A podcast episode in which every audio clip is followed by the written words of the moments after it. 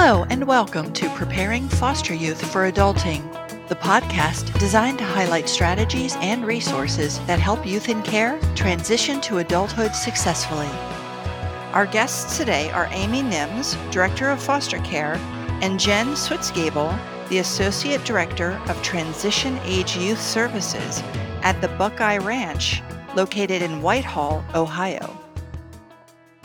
Welcome, Amy and Jen, to our podcast series. Thank you so much for joining us. How are you doing today? I'm good. Great. Hi, Lynn. Thanks for having us. Oh, you're very welcome. I'm excited to learn about your organization, find out more about you.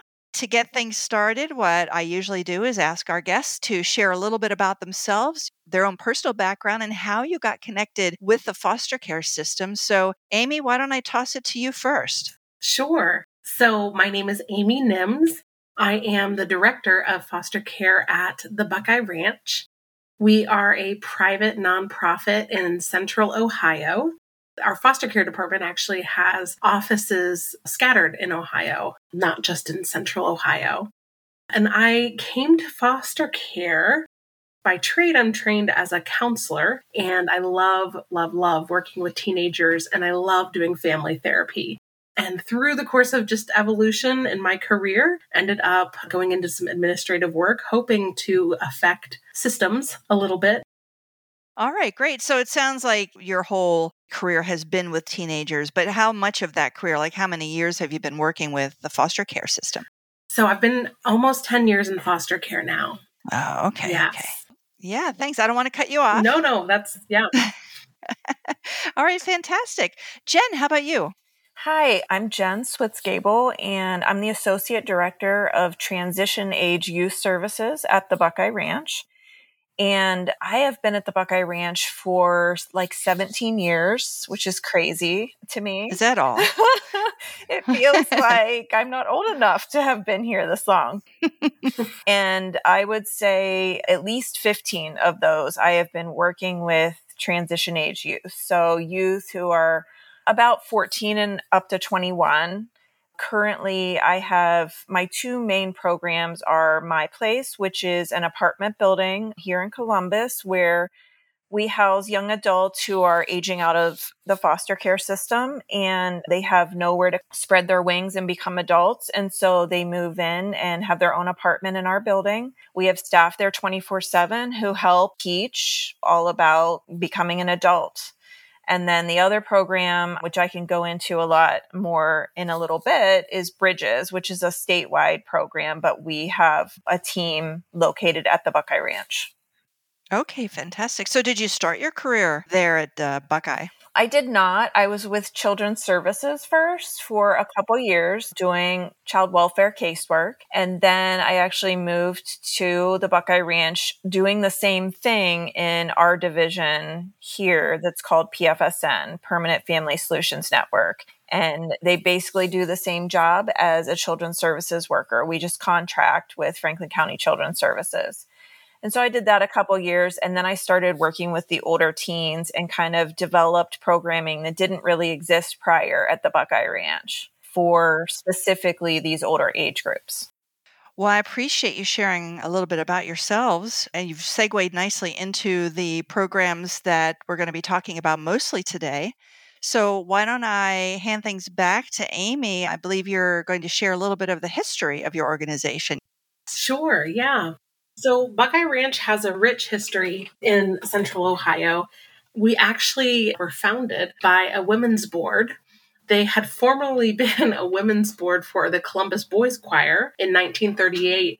And in 1950, the Boys Choir actually moved to a new city, and so a new state in New Jersey. So, our women's board decided to kind of revamp and decided to become the Women's Juvenile Service Board focusing on issues that surrounded the needs of juveniles in Franklin County.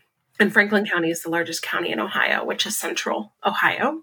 It's deceiving, I think, sometimes because people think Cleveland and Cincinnati are larger, but Columbus is actually quite a bit larger than both of them.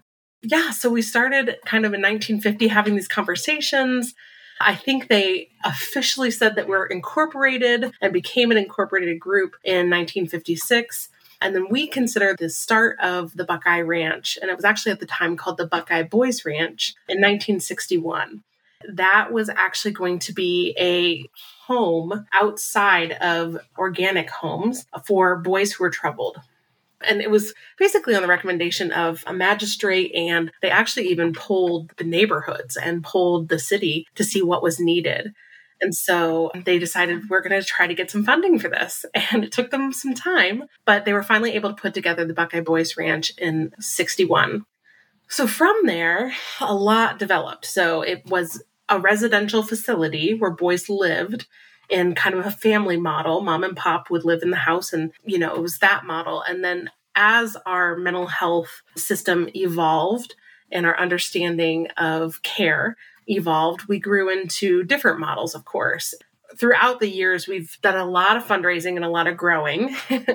so, the Buckeye Ranch, we were known for a long time for having the tennis championship that would raise money. We did 14 years of a Buckeye tennis championship where Arthur Ashe and Jimmy Connors came and played. So we were able from there to build multiple programs. Our facility in central Ohio, the residential facility, grew many buildings.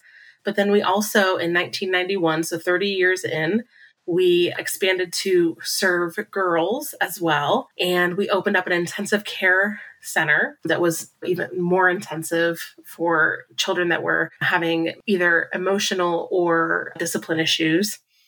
Yeah. And then from there, we've kind of just blossomed. So we started some day treatment programs, which is a combination of mental health treatment along with schooling. We acquired foster care in 1997 and took over a company actually out in Licking County. And we have worked with growing our, our name through child welfare, kind of like what Jen had referred to.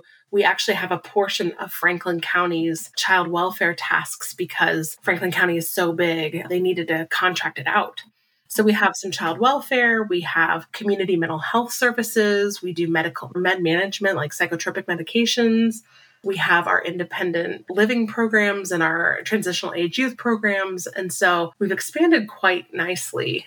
Actually, just celebrated our 60 years last year. Wow, congratulations. That is an impressive lifespan, I should say, of an organization. That's you've been around quite a long time we have a lot of gratitude, I think, for our community because I think that the Columbus and greater Ohio area really embraces what we do and really support us in what we do. And so, even, you know, through a pandemic, we saw a lot of agencies close. And so, I wouldn't say we're completely out of the woods just like anyone else, but we're doing okay. Wonderful. Well, I have a couple of follow up questions about your background. I'm very interested since Ohio is so close to Pennsylvania. Do you have any idea if they modeled the residential program after Milton Hershey School at all? No, I do not. I do know that they modeled, so like I said, it was kind of the mom and pop. And that's exactly what MHS does. Is it? Okay. So yeah. I'm not familiar with the Hershey model, but yeah, they initially started that way where it was just characterized by, you know, nurturing parental roles and developing natural skills and a lot of contact. So they had quite a few adults per child, or the staff to child ratio was low. So it was just a lot of attention, I think, and kind of teaching. And then it evolved later. Okay. And how large is your organization now? Like, I guess we could go by uh, how many staff do you have? Sure. So we're hovering right around 510 staff. Wow. Yeah. And that doesn't include, I mean, we have about 400 foster parents and we serve lots and lots and lots of kids and families. so you're saying the 400 is on top of the 510 staff? Yes. They are not considered our employees, right? Sure, sure. Yeah. Wow. That's impressive. And you said you have locations throughout Ohio. Yes, the foster care department specifically has an office out east where we originally acquired it actually used to be called Square One, their foster care program. So we have one in Newark, Ohio, an office. And then we also expanded to Cincinnati. And so northern Cincinnati area, kind of Springdale area, we have another office. Okay. Our foster parents are located all over Ohio though. Well, I bet that the pandemic although horrible. So many organizations have told me that the turning to online communications has actually been a benefit. And I wonder if you found that to be the case as well, since you're so spread out. Yes, so there were truly some saving graces there for sure. The state of Ohio changed some of our requirements so that we could minimize exposure to the virus, of course. And we utilize technology differently. So we do more meetings on Teams or Zoom. We do have a little bit less travel, but there are also some downsides to that as well. Good and bad to everything, of course. Just you don't have as much interaction with one another as just organic goofing off in the office interactions. But then you save a lot of time as well. You know, you save a lot of time traveling and, you know, you're able to be more productive in that way. So there have been definite advantages, yeah. I think, coming out of that. For sure. Well, I think we can hand things over to Jen, but only if you're finished. I don't want to cut you off. Oh, yeah. Yep. I'm good. okay, wonderful. Well, Jen, I know that you have your program that you run. If you could please explain what you do and how you serve young people. Sure, thanks. So, my programs tend to serve youth who are 14 to 21. I discussed earlier our child welfare department, PFSN. I have a couple of workers in that department who serve those youth who are involved in the child welfare system. And they kind of start working with them around 14 just to assess skills and teach them things as they age that one would naturally learn in a home setting. And so, since that's at the time disrupted, we want to make sure they're still learning those skills to become successful adults. And so we start working with them on whatever it is they want their goals to be.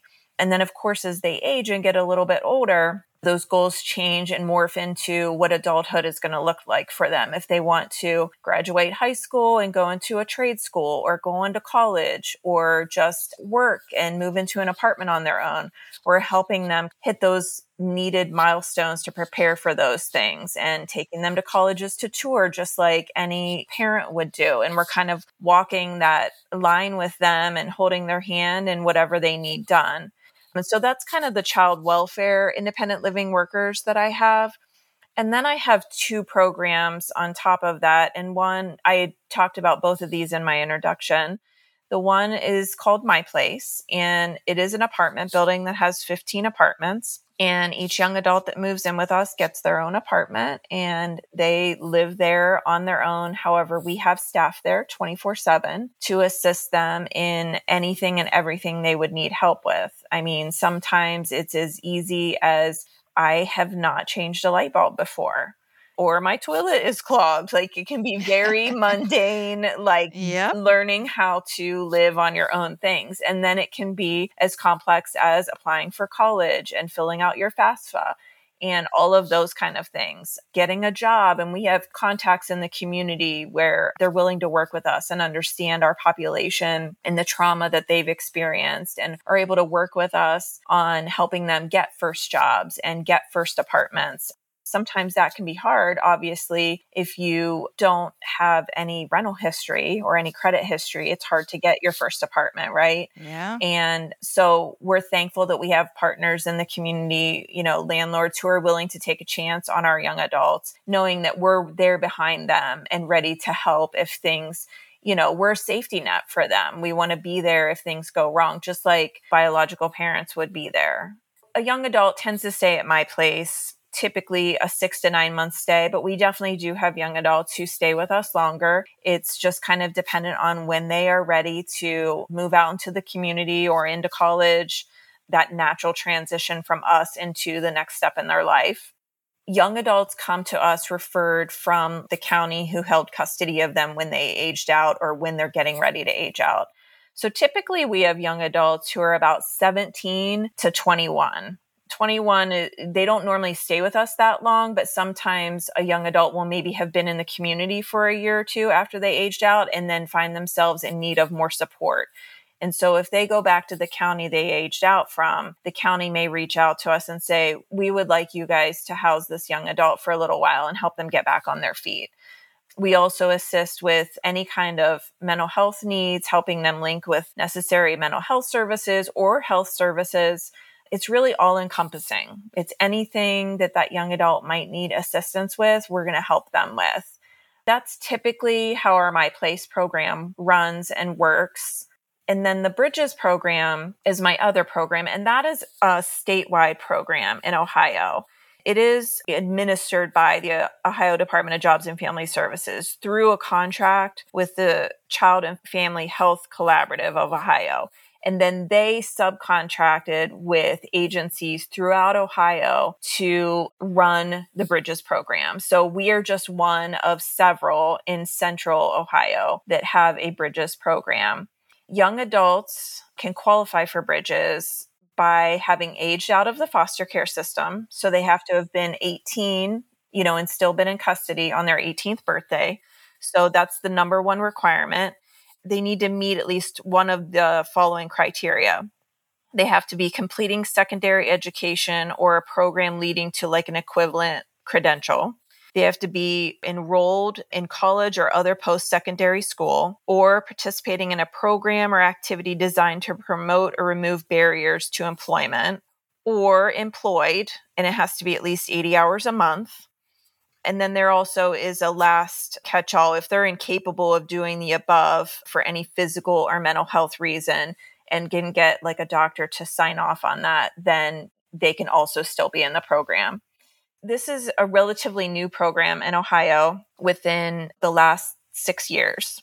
This has really helped, I think, a lot of young adults who have aged out of the foster care system to have extra support they get a case manager who can do kind of all of the same things I talked about with our in house program, helping them with job stuff, college stuff. But then there's also a money piece tied to it, which is really nice. Bridges is able to pay for pretty much anything that's a necessity. There's a cap on the money, but I would say it's fairly generous. As long as they remain eligible, they can be in the program from 18 until their 21st birthday and receive this maintenance that helps to pay for their rent, their food, their clothing, a phone, books for college, a wide range of things that would be considered necessities in their life. I think a lot of times prior to that, because this is fairly new in my career, we had all these things we wanted to do with these young adults, and it was very limited because of funding, what we could just give them. And so I do love this program for that. I love that the state of Ohio has significant money behind this and is putting this back into our foster youth who have aged out and need this support like any other kid who is trying to leave their parents' house for the first time and go to college. I mean, how often do kids come back and move back in with their parents or like their parents still assist them in paying for mostly everything when they're in college or just in their first apartment? I find this very refreshing that we can do this for our young adults who have aged out. Is this a situation where you kind of have to wait every year to see if the funding will still be there, or is it a fairly solid program? At this point, it's fairly solid, yes. That's always frustrating yeah, when you just yeah. don't know. yes. So it's nice that you have some confidence. Yes. At this point, this is a permanent program that we don't see going away anytime soon. I remember when we were first trying to develop the program, I was actually involved in the development of it statewide. And we went down to the state house and lobbied for the funds for this and said, these are the kids we work with, and this is what we need for them and they need to be successful. And I mean, the idea behind it was that we could show stats from other states who have already developed programs like this. They're called different things in different states, but there are several states who had this type of program prior to the Bridges program in Ohio and we piggybacked off of their success and the reductions that they're seeing in things like incarceration and teen pregnancy and raises in graduation rates and young adults going to college we were really able to make an impact on how this could be a great thing for Ohio foster youth aging out. Are there any opportunities for additional support after they turn 21?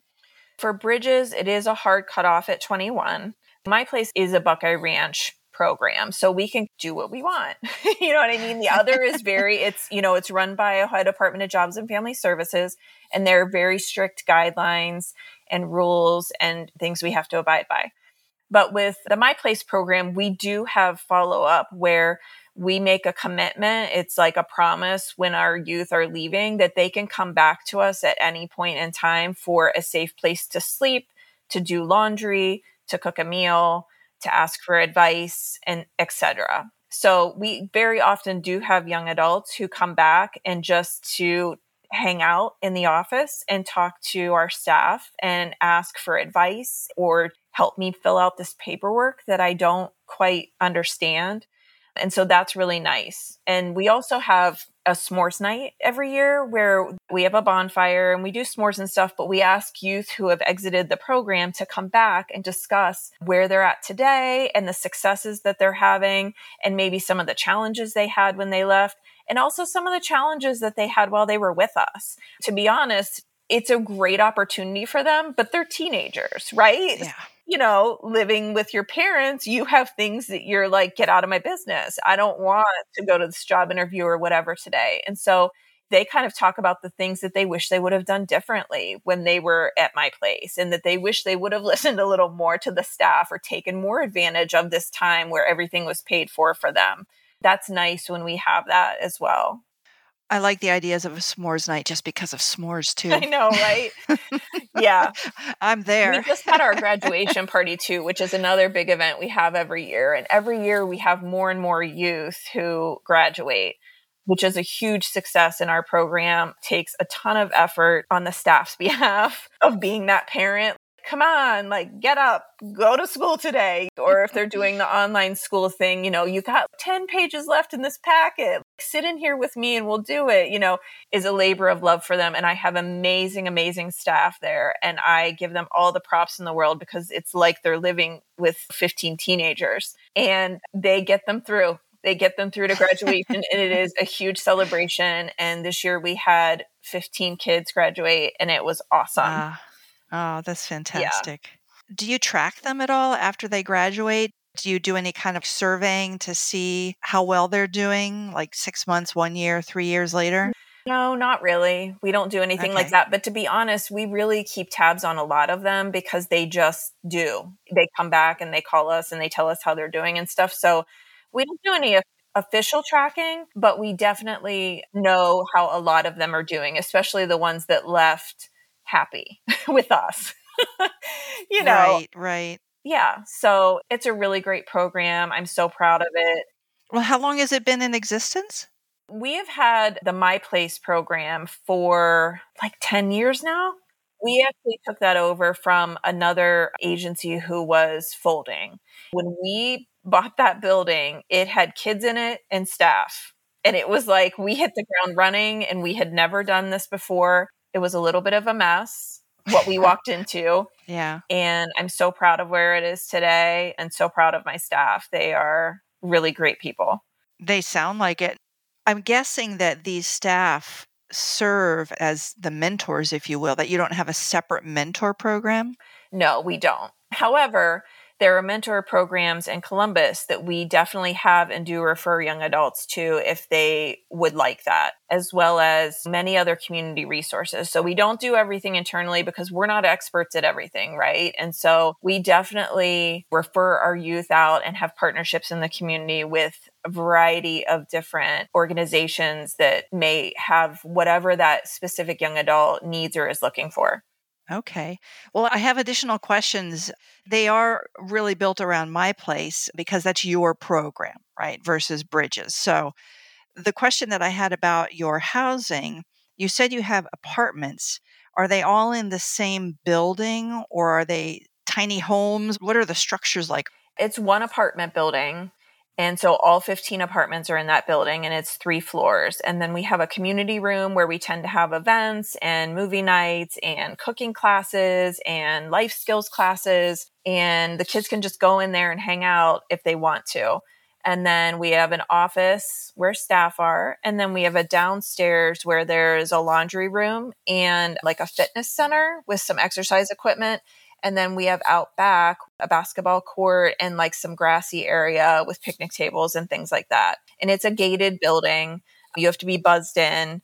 We don't have any identifying anything on the building saying we're the Buckeye Ranch because we do have young adults at times that are still in custody of like a county agency if they're under 18 we actually and this is kind of one of our specialties that we're known for is we have a lot of young ladies that live in the building that have their children living there with them. So we have young ladies who are 17 to 21 who have children of their own and we've had a lot of little kids at times in the building. It just kind of ebbs and mm-hmm. flows. It depends on the referrals we get in, but we have definitely had a lot of babies and toddlers in the building on and off throughout the life of my place.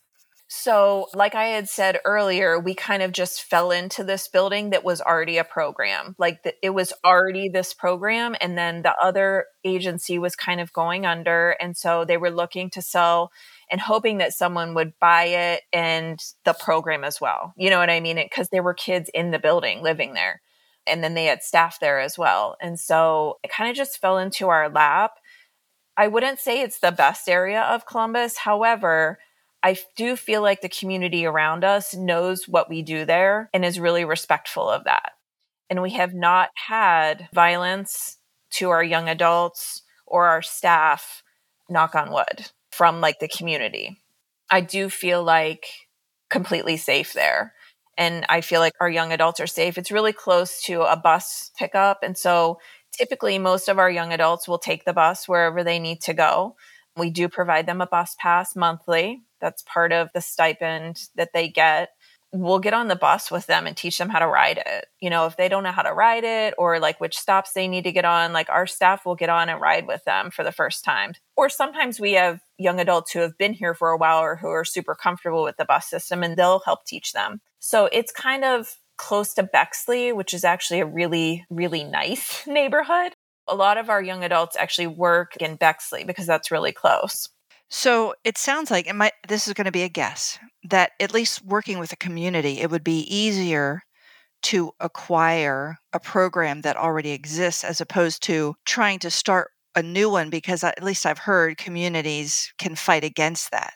I think maybe it depends on the location. I think maybe one, it already existed, but we don't really get any pushback from the community because, again, it isn't a suburb, is what I'm saying. And so I think it probably could be more difficult if you were trying to maybe start something like this in a suburb. I know that at times there are issues with our residential program being in sort of a suburban area but that city has worked really well with us around any issues that come up in their police department and you know all of that. And so i do know the residential department feels really supported by grove city which is where they are. That's terrific. And i just wanted to clarify one other thing. Your my place program you accept young people who have aged out of foster care as opposed to those who have had foster care experience correct they don't have to have aged out yet. So we do have like some 17 year olds, which would mean they're not aged out yet, but then they're going to age out. They don't have to have aged out. If a county would like to place them with us while they're in their custody, they can put a referral in. We just think 17 or almost 17 is probably the youngest that a young adult is really going to benefit from the style of our program it's very loose compared to what traditional placements look like when you're in foster care or residential like how they come and go from the building on their own and ride the bus places and all of those kind of things. That's not typical, I would say, of a placement if you're in foster care or residential and their curfews are a little later and you know we're trying to teach them adult things and so we have to like let go a little bit. You know you can't keep them right beside you all the time. There are younger kids who just aren't really ready for that. And then counties who are just really nervous about it even if the young adult is like 17 and so up until I would say the last year and a half, typically most of our referrals have come from Franklin County Children's Services but we have had tons of new counties recently. I don't know if like word of mouth is all of a sudden getting around more about us, or I know that there's kind of a crisis around placing teenagers in foster care. There just aren't enough homes usually. And so I don't know if we're also seeing a bump because of that. But either way, I'm really excited about it. And I love getting referrals from all these different counties. But we do really make sure to talk to the county about the reality of what we can do for them if their plan isn't to stay here in Franklin County, because this is where our resources are. So we can help them get into an apartment and a job and all of those kind of things here in our county and especially in Columbus. So if they plan on going back to like where they're from, then that limits us a bit on what we can accomplish with them while they're with us. We can certainly do the cooking classes and the daily living skills and teaching them skills of calling and setting up doctor's appointments for themselves and all of those kind of things and then just the practical like i said the plunging of the toilet and stuff like that then setting them up for their next phase in life is not typically going to happen because we're not in that county where they're going to return to. Right. Do you have any plans to expand to other counties?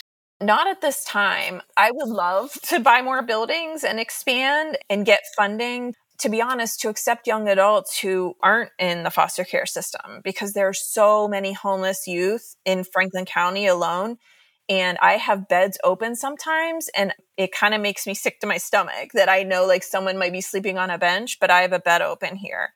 But there's just no funding to pay for that. The young adults who come to us are paid for by their county who has custody of them or who just ended custody of them. We're constantly looking for what money could we get that we could turn around and then pay for homeless youth to stay with us. We did get some special funding during the height of COVID to house two homeless youth who were considered like they had medical issues that if they got COVID, they would be extremely sick in the hospital, maybe on a vent, and it would be very bad. They wanted to stabilize them and not have them be homeless and exposed, you know, all these places they might be going. They get special funding, had two homeless young ladies move in with us and the nurses at the children's hospital here were like, oh my gosh, we love this. Like, can we send more kids to you because mm-hmm. you're making them show up for their doctor's appointments and you're making sure they're eating healthy and they have somewhere to sleep and lay their head every night that's safe and warm. And you have staff there in case the one lady had severe diabetes, in case she goes into a situation where she needs help and all of that kind of stuff. So, I would love to find funding and open a whole nother building that's just for that. Foster care would love that too, Jen. I know. I mean, the reality is that we can't find homes for teens. We have a lot of people who want to be foster parents, but teenagers tend to scare people away. Right. Yeah. And I think, unfortunately, a lot of those young people end up in group homes, right? Mainly group homes where they get put in group homes out of state or foster homes out of state. I think it's a very complex issue. Our kids who are in foster care truly have had trauma and are emotionally behind maybe their peers. And so 18 might be the magic number, which I argue that it's not, but it might be the magic number for a child in a home where they didn't experience trauma, but for our kids especially 18 is not the magic number. And so jen explaining how my place is helping them understand laundry helping them understand cooking and going to doctor's appointments and calling in their prescription a couple days ahead of time so they don't have to go without. Yes that can be taught to them in a foster home but we're like take at least several years off of their biological age to understand their developmental age so you're trying to teach a 17 year old these things when really maybe mental capacity is closer to 13. I know research that I've seen has shown that young people coming out of foster care and aging out of foster care, they really don't catch up, if it's even that. It's probably not even completely caught up with their non fostered peers until age 26. Oh. At about 26, you start seeing maybe more of them employed, more of them finishing their education, and so forth. But that's how long it takes. I 100% see that. Mm-hmm. 100%. So, what can we do? I, I, maybe not necessarily to solve this exact problem, but what can the foster care system do to improve the outcomes for these young people, knowing that they've gone through traumas? Sure. Sometimes I'm flummoxed. Like, what can we do? Well, in my experience, we have a lot of success when we stop parenting older teens and we start collaborating with older teens. Maybe it's the generation, maybe it's the age, maybe it's puberty, maybe it's just all of us as human beings want to have some sense of control in our lives. And so when the treatment team who's working with the teenager is able to say, okay, what is it that you want? And then start to go down that path, even if that path sounds like it's unattainable, or even if that path doesn't sound like it's the healthiest, you at least have the conversation and you start talking it out with them and you say, okay, so your plan is not to work and to go back to this home that you had a lot of problems in. Let's talk that out. Where do you think you'll sleep? What do you think will happen if you have problems in the future? What will happen if that person decides to stop paying rent for you? And you just kind of talk it out and then say, So you're really good at these things and emphasizing their strengths and saying, How can we make decisions about your future based on things you like and based on things you're good at? Really just incorporating them in the conversation so there's buy in. I think all of us want that, right? Yeah. It really is young adult led because we can't want something for them that they don't want. We might want something more for them but if that's not where they are, then we start where they are and what they want for their plan to be. And it's funny because a lot of times we get, I want to be a rapper, right? And so to us as an adult, we're like, oh no, that's not going to work. But like, that's not what we do. You know what I mean? We say, okay, well, you can't go do that like right th- today. Let's back up and give me some steps. What would you have to do to like get your name out as a rapper? Well, I'd probably have to record a demo. Okay, yeah, you would. So, how would you do that? Well, I guess I'd probably have to find somebody that has a studio that I could do that. And I'm like, okay. And so, would you have to pay that person? Yeah, I'd probably have to pay them. Okay. Do you have any money saved right now that you could do that? And they're like, oh, no, I don't. Okay. Do you have a job right now yet? No, I don't have a job yet okay, so step one sounds like it's that we need to sit down and get a job. You kind of back it up for them. And so you don't want to just blow their dreams out of the water. You want to be realistic though with them and say, like, to get there, there's really a lot of stuff that has to come before then. And so come back here with me where we were, you know, a half hour ago when I said, let's sit down and fill out job applications. You know what I mean? Right. So, oh, yeah it really is involving them. It's talking it out. Like Amy said, it's really including them. It's their plan. We don't make any decisions that they don't make, they make the decision. I think it's a balance because so often young people, older teens in foster care, it's so structured. Yeah.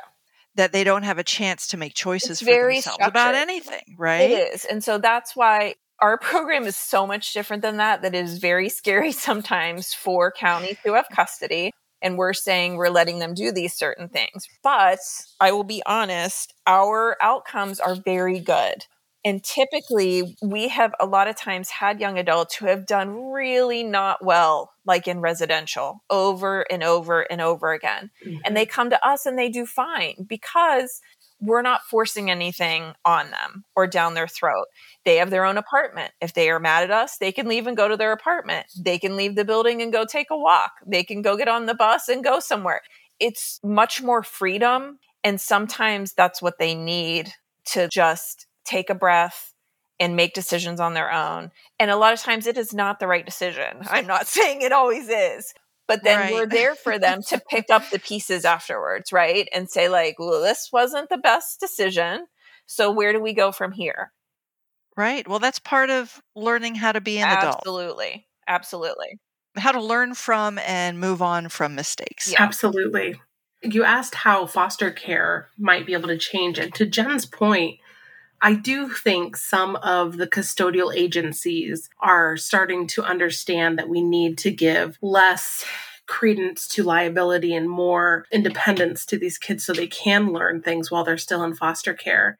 I think another move that really does need to happen, though, has to do with how we conceptualize foster care. I think that we say these are foster parents and come join and live in this home and be a part of this family which is great for a lot of kids, but it doesn't work for all the kids. If we could actually change the concept, especially for teenagers, to say, hey, are you a young adult that wants to give back to your community and is not so afraid of teenagers because maybe you just graduated college, maybe you're just starting out. Would you house a teenager for a couple years? What do you think about helping this teen out to learn the ropes and understand how to live independently? If we could maybe see it more as a mentoring relationship than a parental relationship, and I understand, of course, there's liability with that and all sorts of what ifs, and we're all a little afraid of that. But I really do believe that if we start to conceptualize taking care of our community differently than taking over parenting for someone, and instead, we're actually going to be supporting a family in the community during their crisis by helping them just house their kid for a while and you're going to be a mentor and you're going to not try to parent as much as you're going to do philanthropic work in your community. I like that concept. It's a model change. It is. It is. it's tough to to get systems to change. It truly is and there is a need for some of our kids in foster care of course get adopted. I mean there truly is a need for family still and the family setting, but it's not working great for our teenagers when we can actually place them. Yeah, maybe give them a choice at a certain age. You know, it may be a combination of assessment and finding out what their preference would be. Absolutely. But they don't want a mom and dad at a certain age. Right. And then with the Bridges programs, so some young adults are they're living in college, they're living in their own apartments, but some choose to live with maybe their former foster parents or an aunt or uncle or a friend's parents or whatever and we rent a room in that house for them. So like it's renting a room but then you have people around you so you're not all the way by yourself all the time if you're not really ready for that. So that's kind of like would be the next step of what amy's talking about. It's kind of taking this idea of like what we do at 18 and over and maybe even pushing it into the foster care system down to 16 17 it's a very interesting idea well, I would love to keep talking. I love these conversations, especially thinking about solutions to mm-hmm. the challenge that these young people face. But I know that we need to wrap things up today. I want to thank you, Amy and Jen, for joining us today on this podcast and sharing about your programs and about yourselves. And I'm very interested in hearing more about your program as the years go on, and also interested in seeing if maybe you'd be interested in applying for one of our AOI awards this year. Just throwing it out there. Can I throw out a couple things, just some information in case any young adults are listening? Absolutely. And we also want to know your website in case anybody wants to donate. Oh, yeah. great. Well, okay. I'm going to give you the first website I want to give you is the Bridges website. So, young adults, if you aged out of the foster care system and you're working or in college, the website that you can go to that will give you all of the information you need, plus you can apply on there, is bridges to to success dot jfs dot ohio dot gov. That will tell you all about the program, all about the eligibility. It also lists some additional ideas if you are not eligible for bridges at the time. I think a lot of young adults and even sometimes people in our field don't realize that in Ohio, by law, if you aged out of custody with whatever county, technically they're responsible for you until you're 21. So if you go back to them at any point in time and say, I need help, they have to open what's called a post emancipated youth case on you and serve you. That can look a lot of different ways depending on what county you're from, but you are eligible to that. And so hopefully there should be money tied to that as well if you need assistance with bills or rent or things like that. It's not going to be as generous as Bridges, but it is somewhere that you can go get services They'll assign you a caseworker who could help you with anything from mental health to help finding an apartment and things like that. And hopefully, maybe even help you get eligible again for bridges. And then you can apply to bridges where you'll get a little more money. Those are just two things I wanted to throw out there.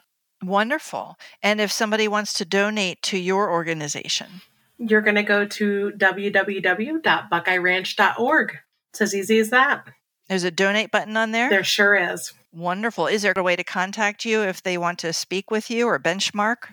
Absolutely. You can apply to be a foster parent directly on our page. You can also contact us and get in touch with us for volunteer opportunities to help us in any capacity. We will gladly take any help. Right. Right, and they'll see all your other programs as well. Yes. So we've only focused really on the transitional living ones, but you offer a lot more. Yes, do. we do.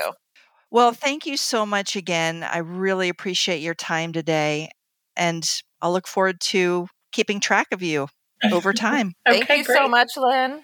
Thank you, Lynn. Well, you're very welcome. Well, for those of you who have listened to this podcast to the end, thank you very much. We really appreciate it. We put out a podcast every couple weeks or so, so you can find those on our website, agingoutinstitute.org, and look for the podcast link. But we also get our podcast pushed to pretty much all of the platforms, the other distributors of podcasts, and you can find us there as well. So thank you so much for listening. Until next time.